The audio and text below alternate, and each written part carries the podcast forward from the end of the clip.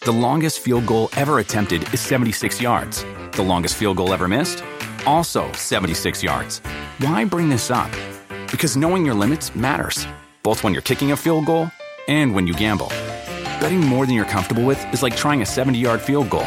It probably won't go well. So set a limit when you gamble and stick to it. Want more helpful tips like this? Go to keepitfunohio.com for games, quizzes, and lots of ways to keep your gambling from getting out of hand.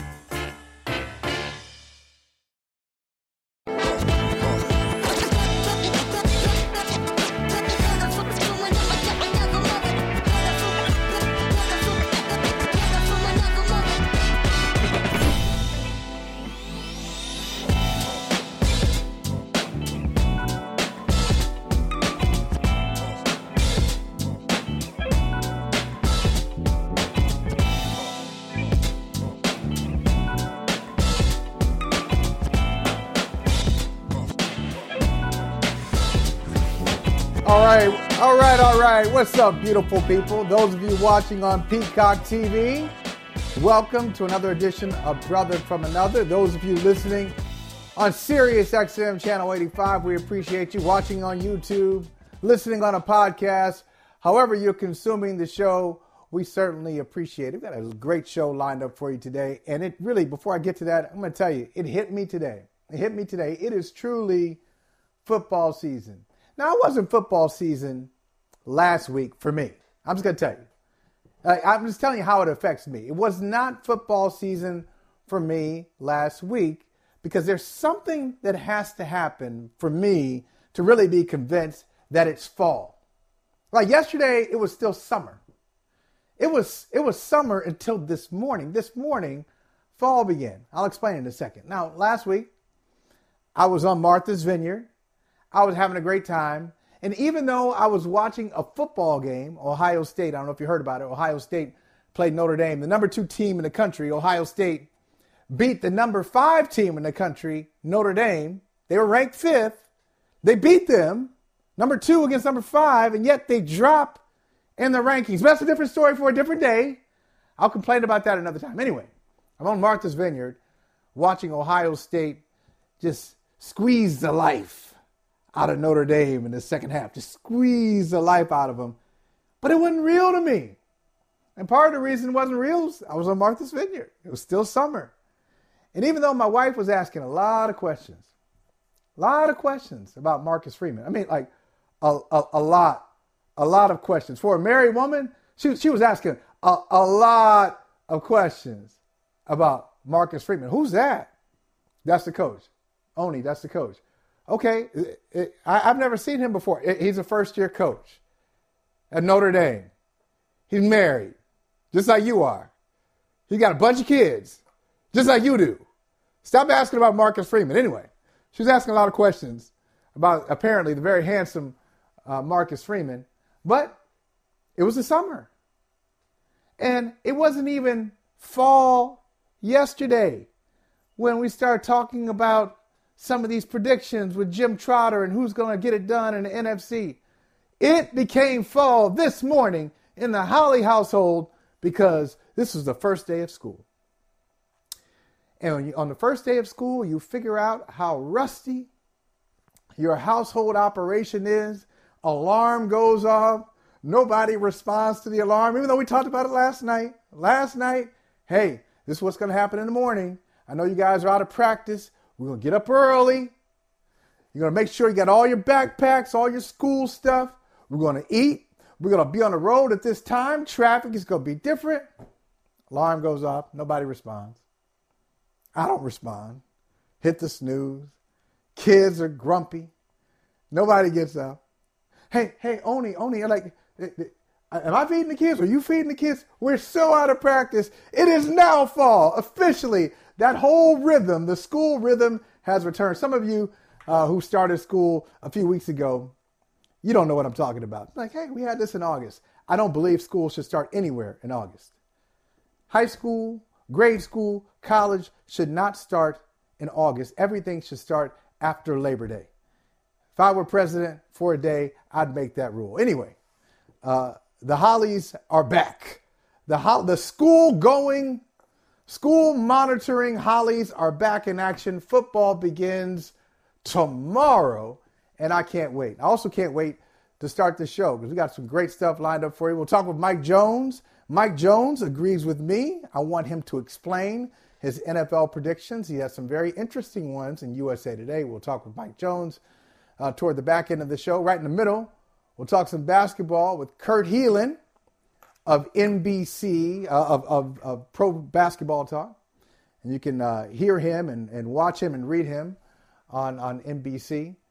And right now, we will talk with one of the best writers in the country. I always, always call her one of the, coming up, we're talking one of the uh, best writers in the country. I always call her one of the best football writers, but that is not accurate anymore because Shalise Manza Young, you write about football, and she can write about a lot of other things. So we will come back and connect with Shalise and start off this wonderful journey. It's fall, everybody. It's a, I know you all have figured that out. I just figured it out today, this morning. I figured it out. We got to school on time, by the way. We got to school on time. Everything's cool. First day of school, took a picture. It's a great thing. Just got to be ready for it. That first day is rough. Anyway, see you in a second. Man.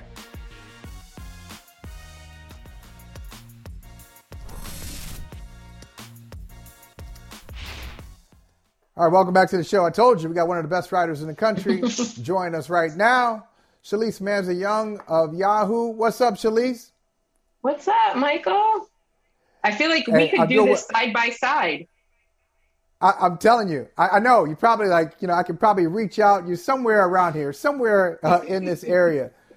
Uh, I, I, was telling people earlier that the that the school year that that the football season really started because the school year started today. So that's when mm-hmm. that's when summer is really over. When you got to get when you have to get up. You don't just wake up early. You got to get up yes. and get going. Yes. Our, our yes. house is so out of practice. We're out of practice. I, you know, Shalise, I was doing like the uh, I was doing the coaching thing after today. I was going over the films. That look, we got to clean this up for tomorrow. Okay, this wasn't that tight. we got to get this together. All right, this is what you need to do. Lay your clothes out tonight. On and on. So spe- speaking of household stuff, and this is I, in the wrong hands, this would be a tricky ground to be playing on, dangerous ground. Some people can make uh, a mockery of this. They could turn this into a trivial thing. I'm not going to, and I know you won't either. Like these reports about Tom Brady and Gisele, that is so real to me mm-hmm. that I mean, because that's a that's a real life thing. You can really think about, okay, what do I want out of uh, this marriage? And what are our couple's goals? And, and what do you want out of the marriage? And what are your couple's goals? I can see how there's a disconnect between Tom Brady and Gisele right now, and, and how playing football, even though he's the best in the world at it, how playing football right now for her could be like, what? Like, what? What are you doing, man? You're 45. I know these commentators celebrate you for being 45 and being at the top of your game, but I didn't think this would be our story at 45. I mean, this is, I, I think this is fascinating. How, how do you see it? I do. I think it's, I think it's fascinating and it just adds another layer of, I don't mean to trivialize it, but it adds another real, another layer of realness to it. Unfortunately for him, he is married to one of the most famous women in the world. Um, and in many parts of the world, she is more well known than he is. Um, so their marriage is under a microscope more so than than most NFL players' marriages are. But you know, Michael, I know you've been married for a long time. I've been married for 21 years. My husband and I met when we were uh, 19 years old at Syracuse. There's a lot of change and growth, and you know, marriage can be hard. It can be great, but it can be hard. And every yeah. marriage goes through rough spots. I mean, my husband and I don't hide the fact we were separated for a year. Um, and it was a, it was a really hard year because it was my first year on the Patriots beat. Um, so while I was trying to figure that out, I had this thing happening in my personal life. Um, and fortunately for us, we endured, and, and, part of it was because we had to co-parent. Um, our oldest was four years old at the time, so you know. But marriage, it's it's deeply personal. It is between them, but it also, you know, when I found out that you and I would be talking about this today, I did a little bit of, of digging. Her birthday was toward the end of July, and his Instagram post was very, oh, I hope you have a great day. Eh, but if you go back to the post that he had on her birthday in 2021, it was, oh, I love you so much. And the similar thing in 2020. So, you know, I'm not, usually I hate reading the tea leaves through Instagram, but, but there's but, something there, yeah. you know, it wasn't, I love you so much. I hope you have a wonderful day. What would I do without you? Not this year. Last year and in 2020, it was, you know, I'll always be here for you.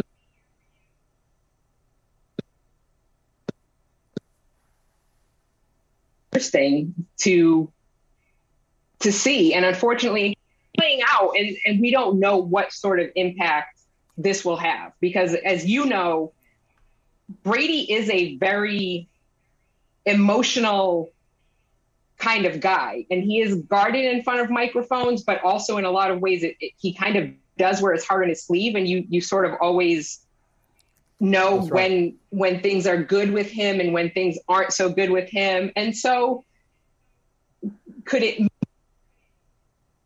for win only four wins? No, but certainly this is something to keep an eye on because he is he's a very emotional. You know, he has a very high emotional quotient. I guess is the way we would put it. Yeah, yeah, and I'm and I'm glad we're talking about it. I'm glad you shared that uh, about yeah you and your husband being separated at one time. I remember talking to my niece. Uh, you know, she was in her uh, in her 20s. I was talking to her about relationships, and she was like, "Oh, you and uh, you and Auntie Oni have the perfect relationship. I said, no, no, no, no, no. Don't put that on us. No, we don't.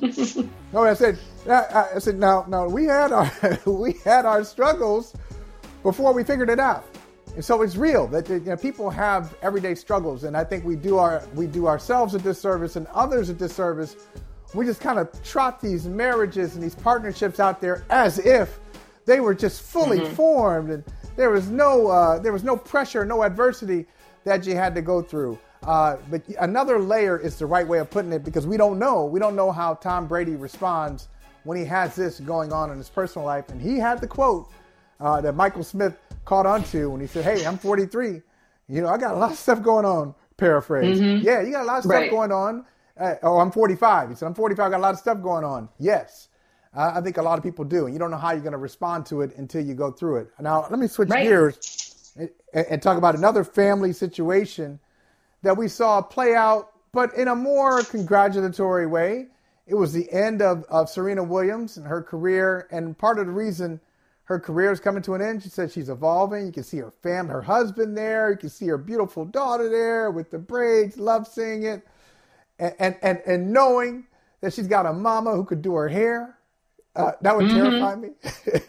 you know, like two of my daughters' hair, that would terrify me but I'm glad she's got somebody who can do her hair. But th- the point is, I think that I think family factors into it for Serena. It was a beautiful yet sad end to her career, but I'm glad she's doing something else. And, and I'm sure, like her situation, where she is now in her life, she wasn't there 10 years ago. Mm-hmm. I think this is informing her choices. What did you see from Serena on the court and off uh, at the U.S. Open? She was so. I mean, I I, watched it, and I, one of the things that I wrote, um, I in a way almost thanked her.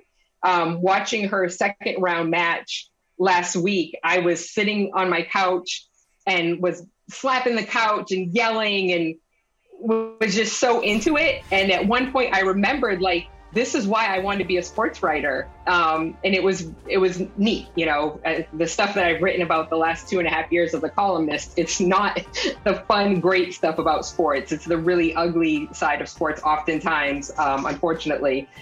So to see her, to see her embrace the way she was, to see the standing ovations, the young woman who ended up beating her whose name I would butcher, she she did it so graciously when she was asked after the fact, you know, noting that Serena and Venus's story shows that you can do anything, you can be from anywhere and still have those dreams and still achieve those dreams.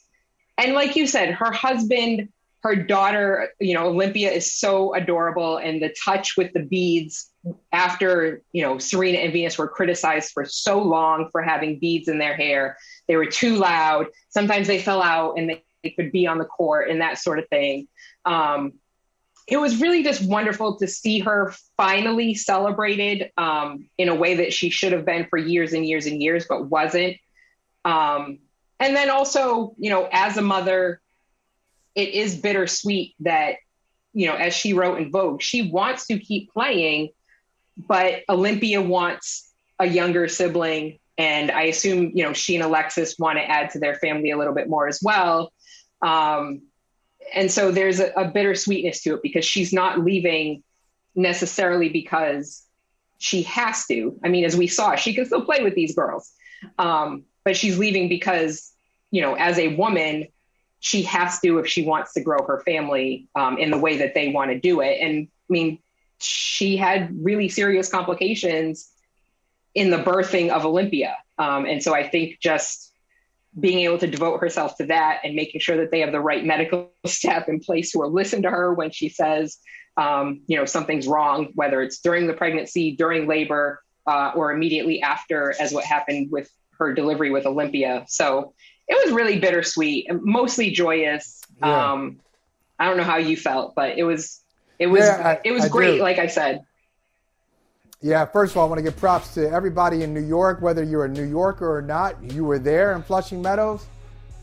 They did an awesome job.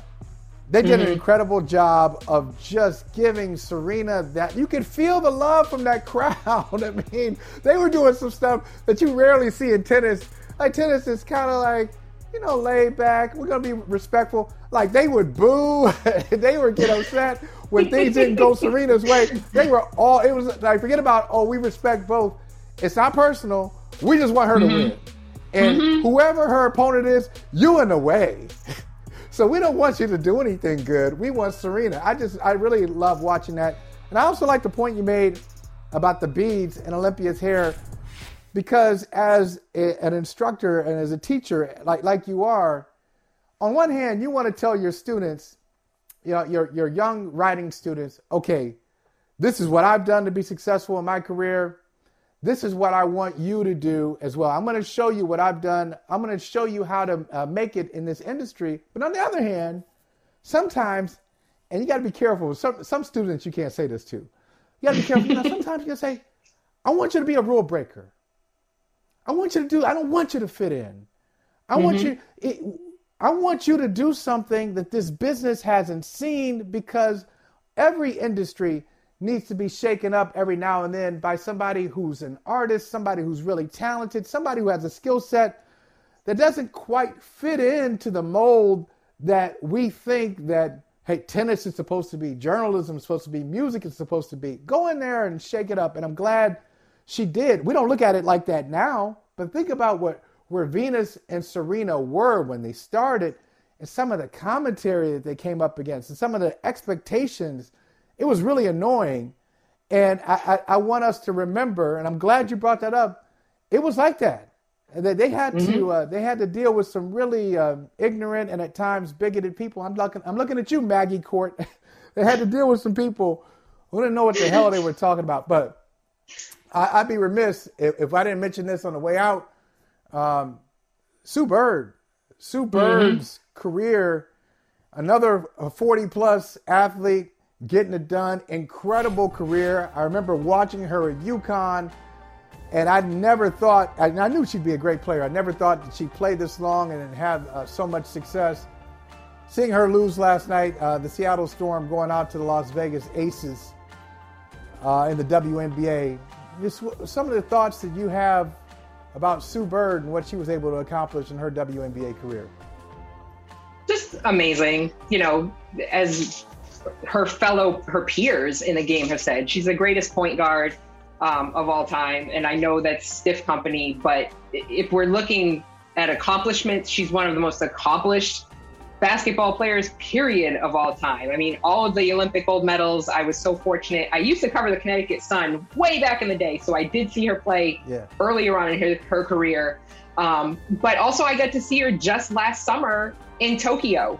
Um, and to be able to to have that experience and see her and Diana Taurasi give post game press conference and the relationship that they have, and just how amazing they've been. Um, and our our friend Jerry Brewer from the Washington Post wrote about Sue this week, and Sue had this great quote about, you know, it, it would tie to Sue coming out. You know, that Sue had known from her days in like high school, early college years that she was gay, but you know, she was sort of painted as this all American girl with her ponytail and everything like that. And, you know, when we use words like all American, we don't mean lesbian, unfortunately, uh, all the time. So she just kind of played a role and, and kept it quiet. And then a few years ago, when she came out, it just felt like this weight was lifted, that she got to be her full self. And I think that's just one of the many things, you know, we've seen her greatness on the court, but off the court, she was yet another example of you know, here I am, I am my full self. The way that she and Megan Rapinoe both love each other out loud, but also being so conscious as white women that they still have privilege and the way that they are speaking out and the way that they are fighting. You know, Sue Bird is so conscious of the fact that she is in a league where like 75% of the women in the league are black women. And a lot of them are queer also, but so many of them don't look like her and are fighting battles that Sue will never have to fight um, mm. you know, as a white woman from the back from the background that she's from. And so the same the same as it is with Serena, the same as it is with Sue Bird, we can't forget Allyson Felix, who also retired this year. Those three women and the impact that they could have even after now that they've retired from their athletic careers. You know, Allyson Felix has her own line of sneakers and is is you know so um, speaking out to make sure that other women athletes who are moms that they have grants to help with competitions and that there's you know daycare and help pay for childcare the things that serena has a venture capitalist firm that's going to help people of color and women who are right. so left out of that space you know sue bird and, and the work that she and megan rapinoe have done you know raphael warnock is a u.s senator in very large part because of an idea that started yes. with sue bird and you know the yes. WNBA you know brought him to national attention and no really imp- massive impact. Think about what it means for this country that Raphael Warnock is a senator and that we have that 50-50 balance in the United States Senate. So those three women, we don't want to forget Sylvia Fowles, who also retired this year. Um, hopefully, whether you're a basketball fan or a track fan um, or a tennis fan, you took some time over this year to to watch those women in their final races, games, matches, and really appreciate the greatness. And we're still going to see them because, you know, I, I think they're just going to be so impactful even now that they are done playing. Yeah, yeah. Warnock should have season tickets at every WNBA venue. He should. It's not a coincidence. Polling, polling. He was not polling mm-hmm. well. All of a sudden, WNBA gets behind him, and then vote Warnock. Right they wear those T-shirts. Vote Warnock. That changed it. It was a game changer. Uh, yeah. And you, Shalise Manza Young, are a game changer as well. Always appreciate talking with you. We'll talk with you soon, my friend. Thank you. You bet. Justin and so good. Thousands of summer deals at your Nordstrom Rack store. Save up to 60% on new arrivals from Vince, Rag & Bone, Adidas, Joe's, Marc Jacobs, and more.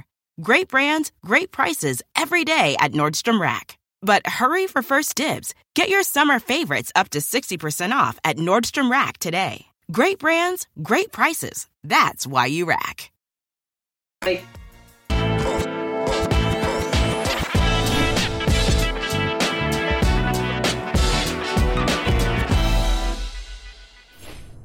Remember, I was asked this question, I think, a couple, two, three years ago about uh, someone I always wanted to play with. He was the first name. Obviously, you know, I've been knowing Bron since I was a baby, but uh, rookie in this league. So obviously I want to play with him. But uh, just a, a, player with that, you know, competitive spirit, that fire, that uh, that will, that dog, you know, that that nastiness, that grit, you know. To have a running mate like that, you know, I've, I've, I've never had that. So I'm, I'm super excited. I'm super excited to see where it goes. Obviously, like any relationship or any marriage, you know, things, you know, we got to have tough conversations. I mean, that's, that's what comes with winning. But I'm excited about those conversations. I'm excited about the practices, and I'm, I'm just excited to be able to compete with someone like that. I'm gonna go in there. I'm gonna compete at the highest level, um, and I'm gonna have fun doing it. So thank you. Love that, brother. First dime of the year. Thank you. All right, as uh, Pat Beverley, Lakers press conference, he's gotten around. He used to be with the Clippers, moved out, was with the uh, was with the Timberwolves, and they shipped him to Utah. I'm thinking, okay, Pat Bev in Utah, and now Kurt Helin, uh, Utah is in sell mode. We'll talk about that in a second. Utah in a sell mode. They get him to the Lakers, and I'm wondering, uh, Kurt, how's this going to work? How's this going to work? Pat Beverley, point guard, Russell Westbrook, point guard. Starting lineup together is Beverley going to replace? Yeah. Like what? How's this going to work? What's what, what's what's up? You're leaving out the best part of that, which is LeBron James is the actual point guard. Like you're not taking the ball out of LeBron's hands, right? Like, That's right. That's right. Like, at the end of the day, LeBron is the point guard. Darvin Ham comes in talking about wanting to run the offense through um, Anthony Davis more. So, look, I don't right now is the time of year every everybody's just starting to work out together there's no pressure you know everybody's singing kumbaya and they're just happy and everybody like everybody's good right now everybody's on the same page there's we'll see what happens when there's hey the first time russell westbrook gets benched at the end of a game for Beverley's defense or or you know they lose three in a row they actually have a brutal like first two weeks of the the lakers have a tough first couple of weeks of the season what if they start off two and four or something. So we'll see what happens when there's actual pressure. Um, my guess is though that they both start one and two. LeBron, Davis. And we'll see. Are they are they going to go smaller and start Reaves? Do they go big and start Bryant? You know, Thomas Bryant at center and have Anthony Davis four. We'll see where they want to go. I think you're going to see a lot in the preseason with the Lakers and a lot of early in the season. They're just going to be moving stuff around. They're trying to figure it out. But the real test comes to me, Michael. It's like hey, everybody can say all the right things. What happens when the when there's actual pressure? When Russell Westbrook isn't getting the ball, like he's hey, he's saying all things right things about defending and playing a role. Willie, how how is Beverley going to react to that? Like, I just it's easy when there's no strain on anything.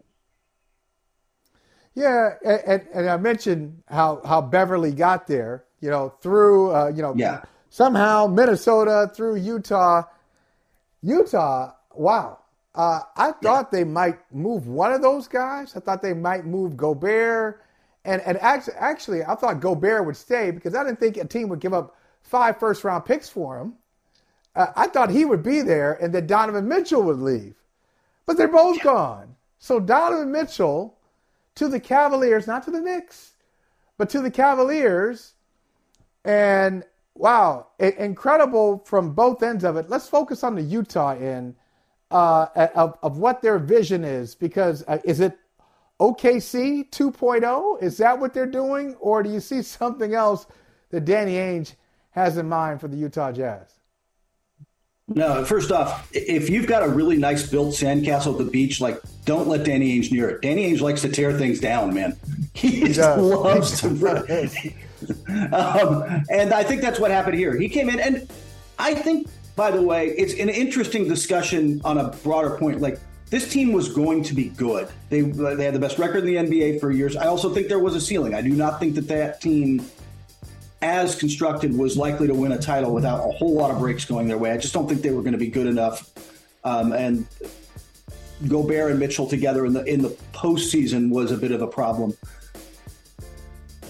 But in Utah, or if you're in some markets, is being good good enough? Like, I think that there was some explanation needed to Salt Lake City fans, like, hey, we weren't a championship team, so we're tearing this thing down to the studs and rebuilding. And that is the plan, by the way.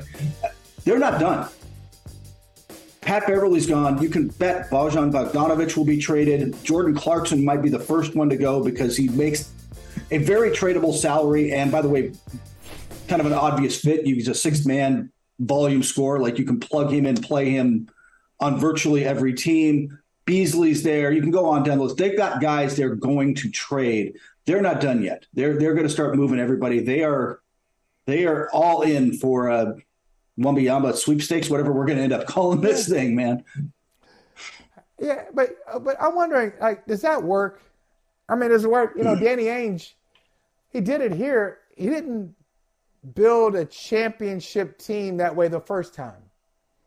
Like this whole tear down, you know, you know, trading Antoine Walker, and they had conversations about trading Paul Pierce, but they never did. Okay, they won the championship because he went out and you got Kevin Garnett yeah. and Ray Allen. And so they haven't won a championship since. I guess trading KG and Paul Pierce and bringing in, they almost, you could say he almost did it with Jayson Tatum and Jaylen Brown. But yeah, I mean, that's, you know, that was no, that trade, that Brooklyn trade that happened in 2013. And so they just got they just got to the NBA finals in 2022. It doesn't work. You can't wait eight, nine years to build a championship What's, team. It doesn't work. What Sam Hinkie taught, I think, I think what the lesson everybody around the league took away from that is a don't go all the way down because like your owner isn't going to tolerate it. There, there will be pushback. The second lesson though was get a lot of bites at the apple. Get as many picks as you can. Use your own picks because you're going to miss. You're gonna you're gonna draft Jahlil Okafor and Ben Simmons, and you're gonna miss, and you just have to find your Embiid, right? And then you build out from there. And I think that that's what you're seeing Utah do, which is I want as many unprotected picks as I can get. And by the way, I might rather have two unprotected picks from the Knicks, who are, I feel are more likely to well screw this up than I am Cleveland, where they could be really good for a long time with a young core. Yeah. Like I, I um, and that said, look, I think that that's what all these guys are doing. They're like, we're just going to take a lot of bites at the apple. We're going to get it. Maybe we get lucky and get somebody at the top of the, you know, they get Scooter, they get Wembanyama next this year, and they this thing turns becomes their Ja Morant, and they flip this thing really quick. Or maybe they draft, you know, your Kawhi Leonard or your Giannis Antetokounmpo middle of the first round somewhere, and it takes three or four years to develop him, but he gets there. Either way, I think that that's the plan. I will see how much patience they have for that. I think, look, in Utah, in Salt Lake City, that is such a committed fan base. There is not, I don't think you can do that everywhere. You absolutely can do it in Los Angeles. I mean, in Salt Lake City. All right. So I, I want to ask you on, on the way out, last thing. Um, I'm looking at Cleveland now with four mm-hmm. All Stars, not like four potential. Like these are four All Stars. Evan Mobley's ter- terrific already. I mean, I can't believe uh, the rookie year that he had. I thought he was good in college. I didn't think he would be so good so soon in the pros. I love Jarrett Allen and his defense and his yeah. and his perspective, just like how he fits into that uh, uh, Cleveland's team concept. And then you got Garland and you got Mitchell. So four All Stars all under contract for the next three or four years, all under 30. I under 26. I'm not. I, I, I don't have them as uh, a championship team next year because they don't have the collective experience. That's the only reason I'm saying uh, not yet. But I can see Cleveland for the next two, three years doing some real damage. Uh, what, what do you see there? Absolutely. Look, they've got to they're going to have to find somebody at the three. And by the way, somebody who can defend, because if you're going to have that Mitchell, you, with Mitchell and Garland in the backcourt, you run the yeah. potential risk of being Portland and just being too small in the postseason. So you better have somebody at the three who can switch. But the, and the other thing that has to happen, Mobley, I love Mobley. I'm really high on how he played this year. But if, if they're really going to contend, he has to be a number one option. He has to be a, a all NBA level player. I think he can get there in a couple of years. All that said, that team is set up for long term success and some flexibility, and that they can make moves now over the next three to five years. If and I guess the real question becomes like if they make all this stuff and they're winning, does Donovan Mitchell want to leave? Does he suddenly want to go to New York, or is he Michael? Does he think you know I like pierogies, man? I'm I'm good here. I'm going to stay in Cleveland. yeah, maybe. I don't know. I think he he'll probably want to go to New York. Like, we're talking about the next, you know, long term success. We know yeah. what that means in the NBA. Long term success is like two years, you know, two to three years, and then we got to revisit. You know, like thinking about five to seven years is just not viable in today's NBA. Kurt Helin, always appreciate the time, man. Uh, can't wait hey, to see how the season plays out. And it's good. I mean, it's already September. We got train. This is training camp month. Season starts next month. Man, this is the best time of year. It really is. Football, uh, baseball, is, playoffs, basketball. It's it's been a fun time to buy WNBA playoffs, like you were talking about last. Uh, I'm A'ja Wilson winning the MVP of the WNBA. She's, look, man, I'm all good with it. Thanks a lot, Kurt. Good to see you, man. You too.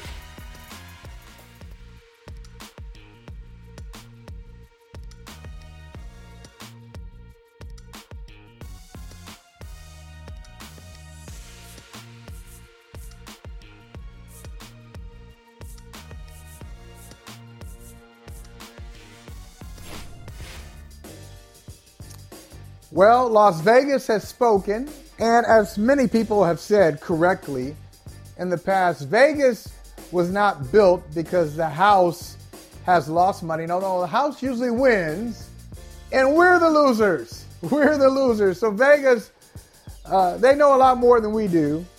They're, right more than they're wrong, and so they got the Bills as Super Bowl favorites for the first time in 30 plus years. All that being said, Mike Jones, I think I'm going to say Vegas is wrong. And you agree with me because I read USA Today and I saw the predictions of Mike Jones. And you have Buffalo having a terrific season, just like I do. You got Buffalo yes. winning the AFC East, just like I do. Yep. But no, no, no. Uh, no Buffalo winning the Super Bowl. Why not? Because they're going to lose in the Super Bowl to the Rams, who are going to repeat. So great year, MVP season for Josh Allen, win the AFC, finally get over that hump and get into the Super Bowl, but they're going to fall short. So sorry, Vegas. No, no, thank you. All right, so let, us let's let's park on that curb there for a second because you said something that I don't hear a lot of people saying, and I keep asking myself, why don't people say this more? I know, I know uh, that we haven't had a repeat champion since the Patriots did it in 2004, back to back. But the Rams have Matthew Stafford coming back. The Rams mm-hmm. have Aaron Donald coming back. They've got a coach who's under 40 and has already accomplished more than like like 90% of coaches in NFL history. It's amazing what uh, the run that Sean McVay is on. We know that they are, will go all in. Yeah, they lose Von Miller, but they bring in Bobby Wagner. Got Jalen Ramsey back. Like Cooper Kupp. Why aren't more people predicting that the Rams will repeat as Super Bowl champs? Why not? I really don't know. I don't know if it's like you said, it's something that we haven't seen um, or what. But this team, not only will they have Stafford, who's got it will have another year of familiarity of working with Sean McVay and all those cornerstones that you mentioned Aaron Donald, uh, Jalen Ramsey, adding Wagner, Cooper Kupp back, and everything like that.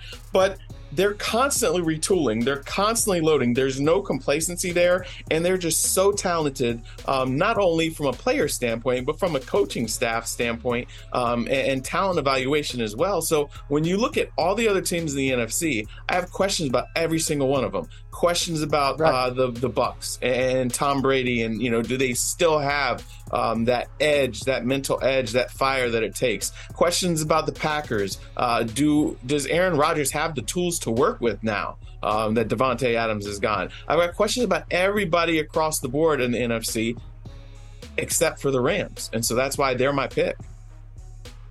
And you know, and there's another thing about the Rams that that really stands out, and I guess you know, on one hand, it's a commentary about the NFL's hiring practices.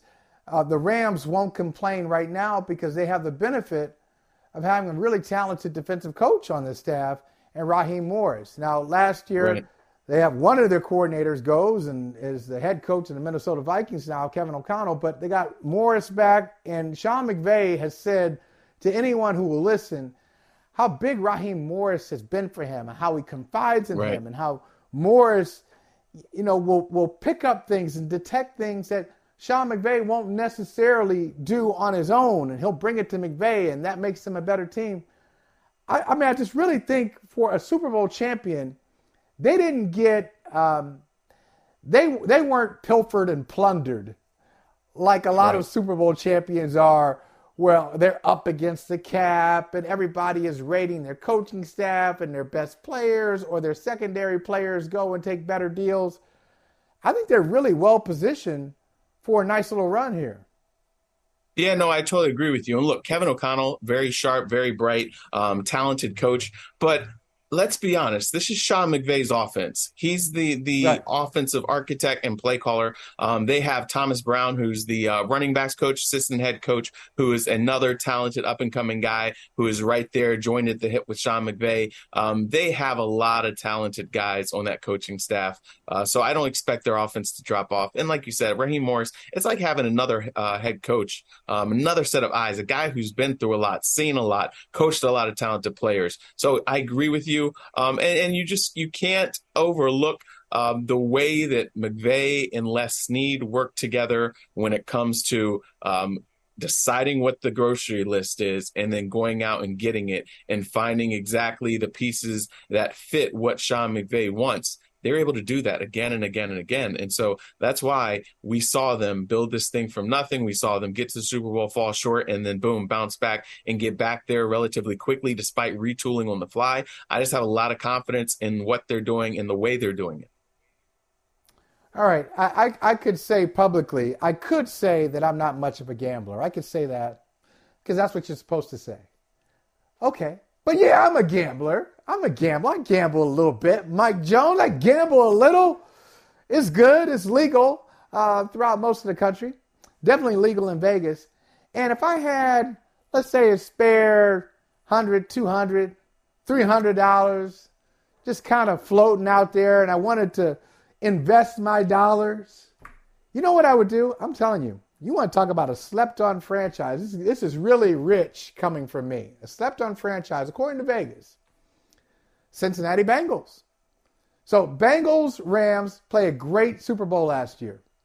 Right. Bengals really right there, down to the end. It really come, came down to the last play.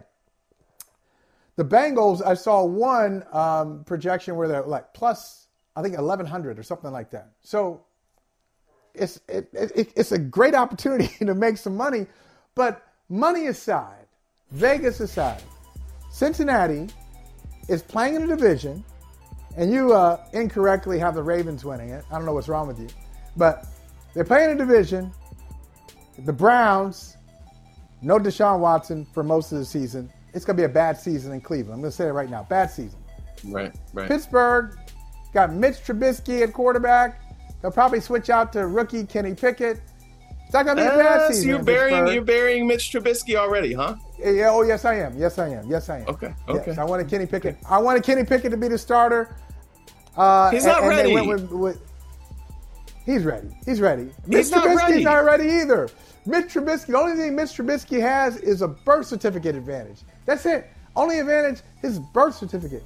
He's not a better He's player in the NFL. He's gone against NFL defenses. He, hey, look, don't yeah. get fooled by what you out? saw in the preseason. Hey, How's that don't get out? fooled by what you saw in the preseason. Hey, there was a lot wrong in Chicago. I mean, why is Matt Nagy not there anymore? Right? I mean, there was a lot mm. wrong there. So I'm not mm. saying that Mitch Trubisky is trash. Um, I think of the quarterbacks they have on their roster, he is the best option right now. Um, there's Ooh. a lot of things that well, defensive coordinators will throw at Kenny Pickett that will confuse him and force him into mistakes because he's not ready yet. Yeah, temporarily. Yeah, so that's right for now. And then, yeah, and he'll figure it out. He'll figure it out. They, they always do. Like you know, I, I love when, when, when people talk like this. You know, like, oh wow, some things he's never seen before. Like most quarterbacks, most even the talented ones, like the ultra talented, you know, can't miss prospects. Yeah, your first few NFL games, you're going to see some stuff that you haven't seen before. And then it's football, and you'll figure it out. So, but you're Kenny counting Pickett, on Kenny Pickett we'll having, you know, I mean, yeah, but I mean, I just, I just don't think that you want to start him right now. You know, I think you want to let okay. him ease his way in. You know, he could wind up being, you know, is, phenomenal. Okay, my point is transition in Pittsburgh, transition in Cleveland, and, and Baltimore is Baltimore, but Cincinnati has done it. We've seen it. They've improved their team. Right. So why not Cincinnati? Why have you, I'm calling you out now, Mike Jones, people like yeah. you, why have you not given Cincinnati, this is hilarious, why have you not given Cincinnati the credit that Cincinnati deserves? Because, like, throughout the long, storied history of the NFL, that team that loses in the Super Bowl, it is really hard to get back. They struggle just to make the playoffs uh, traditionally. I am really curious to see what Cincinnati does with success. Um, once they have expectations. Um, I went up there, spent some time in training camp, and everybody, you know, they're saying all the right things. They're not resting on, you know, their accomplishments from last year. Um, they're they're still hungry and everything like that. But it, it's it's really tough to get back to the mountaintop. Um, and so I I I don't know if they can get this thing. They surprised a lot of people last year.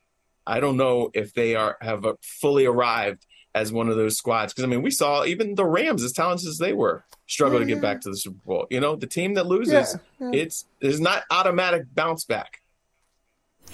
Yeah, I just I, I, just I don't buy it. I don't buy it. I'll, I'll tell you. I'll tell you why. This is interesting. Now I do like, historically, you're hundred percent accurate. History is on your side, but I just find it curious that Cincinnati got it done last year, went on the road, knocked off the number one seed in Tennessee. Went on the Which road. That was more. To, wait, was that more to do with Cincinnati, or was that Tennessee went in the bed? No, what it was Cincinnati. Yeah, what had to do with Cincinnati. Yes, they won on the Tennessee road. Tennessee didn't wet I'm the bed. I'm going to give it to them. Okay. And okay. Oh, sure, both things can be true. And they beat Kansas City on the road. Yeah, can you can say Kansas City collapsed, but you know what Cincinnati did last year twice twice yeah, beat the True. Kansas City Chiefs. And so, hey, hey, Kansas City melted down, but they were able to take advantage of the meltdowns. So they've done this. They've gotten it done. It's not projection, it's what they've done. Yet, everyone talks about Buffalo, like Buffalo being this favorite. Buffalo hasn't gotten it done. Buffalo uh, didn't win close games last year. Buff- they, they, didn't win. They didn't win close games. So this is what you're gonna have to do in the playoffs. If games are going to be close ultimately, and you're going to have to step up and do it. And last year in those situations, they were 0 6. Right. So we're projecting, right. We're saying what Buffalo will be able to do to win the Super Bowl, not get to the Super Bowl, but win it. And Cincinnati I didn't say they're going to win the Super Bowl. Gotten remember? there. Yeah, but I don't have Buffalo winning. I have them getting there because they they continue. They're like the Rams in that they continue to reload and add and strengthen their roster. Um, Josh Allen continuing yeah. to learn and ascend. So Love I think him. you're going to Love see him. another another a leap forward out of them. Um, you know, won't quite be enough, but I think that when it comes to the AFC, I think that they can get it done. All right, uh, tell me this before we go. Uh, who's going to disappoint? There's always a team that's not as good as we think uh, they're going to be. Who's that team? Who's that team that we're going to go, uh, we're going to look at in January and February and say, man, what the hell happened to them? Who's that team? I've got Tampa Bay being one of those teams that really disappoints. Um, is not what we thought they were going to be, and I have Tennessee being another big disappointment because they fell short last three years in the playoffs. Last year they really had a good opportunity, didn't get it done. I think they really disappoint as well. Mike Jones, you did not disappoint today. Always appreciate talking to you. Look forward to a great season with you, talking some more football. All right. Thanks for having me. The longest field goal ever attempted is 76 yards. The longest field goal ever missed? Also 76 yards. Why bring this up? Because knowing your limits matters, both when you're kicking a field goal and when you gamble. Betting more than you're comfortable with is like trying a 70 yard field goal, it probably won't go well. So set a limit when you gamble and stick to it. Want more helpful tips like this? Go to keepitfunohio.com for games, quizzes, and lots of ways to keep your gambling from getting out of hand.